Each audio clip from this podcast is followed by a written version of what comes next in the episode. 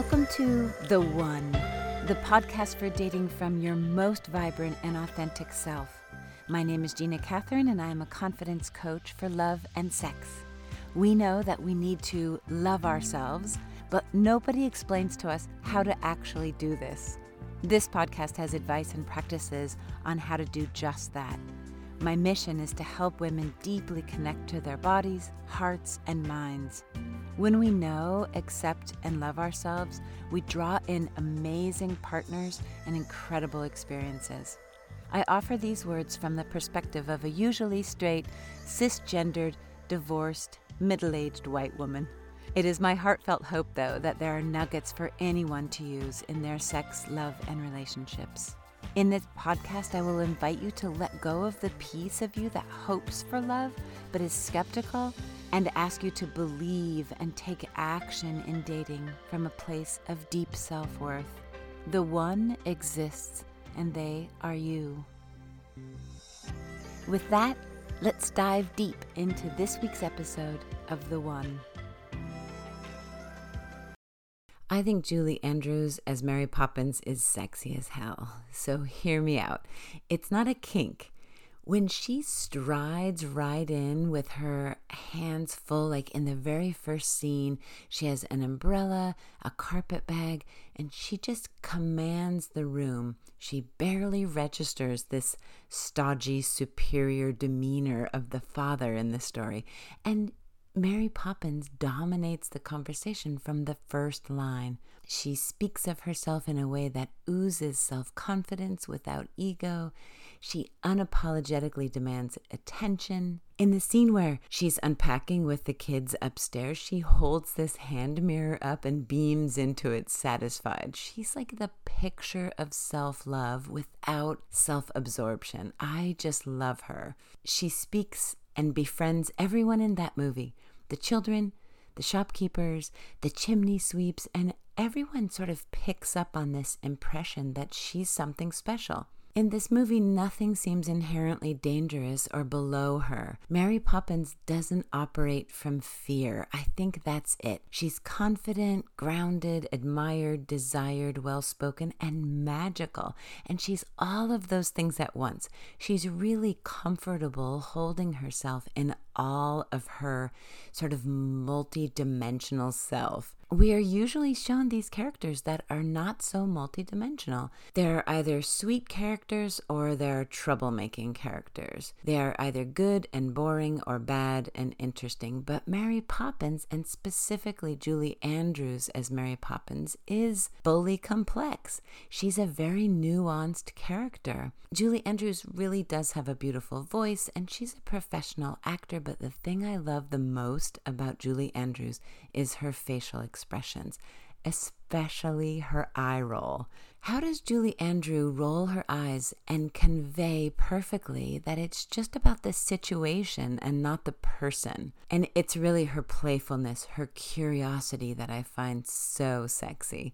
So, who and what we find sexy can help us learn so much about ourselves. So, in this episode, the first thing I want to invite you to accept is that we do not see in others ever what is not already in ourselves. So, even if you consider yourself to have the identity of this very serious rule follower, if you find wild anarchy type sexy, you have this in you yourself. Perhaps it's hidden or buried, but it's there. And the second thing in this episode I want to invite you is to really ask yourself what about this person or this experience are you finding so sexy? Everyone knows there is no universal measurement of sexy. We only have to look at People magazine's record screech announcement of Paul Rudd being crowned the sexiest man alive in 2021 to understand that sexy is relative.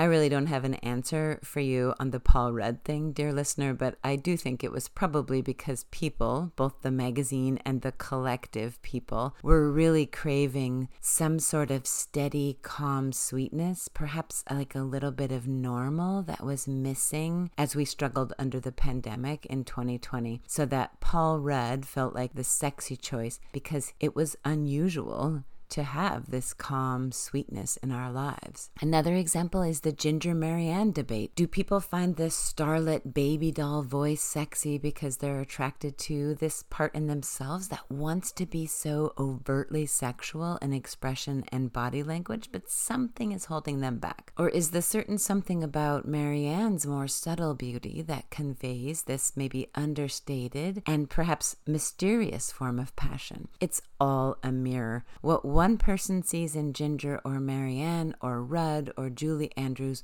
will not be the same as another person. And good. Really, it's another reason to celebrate the amazing uniqueness of you. What you find sexy is for you to decide. Sometimes we're influenced by culture to pair up with people that we never really found to be sexy, but it made sense to other people in our lives. We just entered into a match without giving it much thought. So I invite you not to let anyone tell you what your preferences are. Understand, though, that your preferences do represent something, and the something is usually a value or a trait that you're interested in feeling. I used to crush hard on Mark Wahlberg when he had tattoos, right? So he was kind of the bad boy. But then he got them all lasered off, and I heard him say in an interview that he did this because he thought it was a bad influence on his children. I immediately lost any physical attraction for him. The tattoos kind of represented this wildness, this freedom. That was something that I wanted for myself, and I found so sexy in him. And then him judging himself and the tattoo world really dampened his, his sexiness even further. And then it died completely when he did the movie Ted with a CG bear. But I digress. Your idea of sexy will change you will go through phases where you're maybe super turned on by tight clothing, and then by someone playing and laughing with children, and then someone in their element creating art or music. And other times, simple things like a hair toss or eating spaghetti will be a huge turn on for you. Just don't judge your turn on. Either let it simply exist without judgment or get curious about why this certain something is showing up as sexy to you. I have a practice I do with clients who want to get some clarity or perspective around an emotion, and we can do it here with this feeling of sexiness. It doesn't take more than three minutes, and you can do it anytime, anywhere, for anything that's kind of cloudy for you. So there are three steps and a pre step. Start by picturing an incredibly sexy human. And what specifically are you finding so sexy about them? I recently saw a woman walking down the street with friends. It was super hot evening and she had on this backless shirt. This woman had a tattoo in henna or rust colored ink and it was tattooed all the way down her spine. And I think I may have said out loud on the street, Good Lord, that is sexy. And so my pre step would be remembering that image. And then step one is feeling into your body where your attraction and your admiration or excitement is located. And without looking for anything, without judgment or leading the witness, if you will, just feel how it feels to perceive whatever it is you're finding sexy. Here is what is going on with you in your body when you see, smell, hear, touch, taste, and feel when you're near that sexiness. The next step is to become the actual object of sexiness. So become what is sexy to you. You are the tattoo, you are the red lips, you are whatever. In my case, I dropped into the henna tattoo and felt what it was like to be on that woman's spine, to move when she moves to be the sexy and not to react to the sexy. The third and final step is to come out and become the observer. Notice you and notice the person or the thing that you find so sexy, and then just witness this sexy vignette.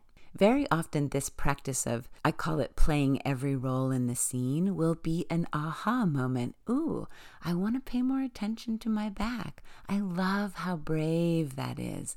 Or, aha, I am so attracted to movement. Try not to squash any reaction that you have to something or someone that shows up sexy as hell to you. Don't judge yourself. And people of all genders and sexual identities can perceive sexy in anyone or anything. In fact, the more we understand this, the more we can enjoy when we find someone and something sexy without really thinking that we need to do something about it. There's no need to make it mean something. Feel free to explore the clues that this turn on give you about what you might want more or less of in your life, what you might want to focus on and grow in yourself. No one owes you anything if you find them to be sexy.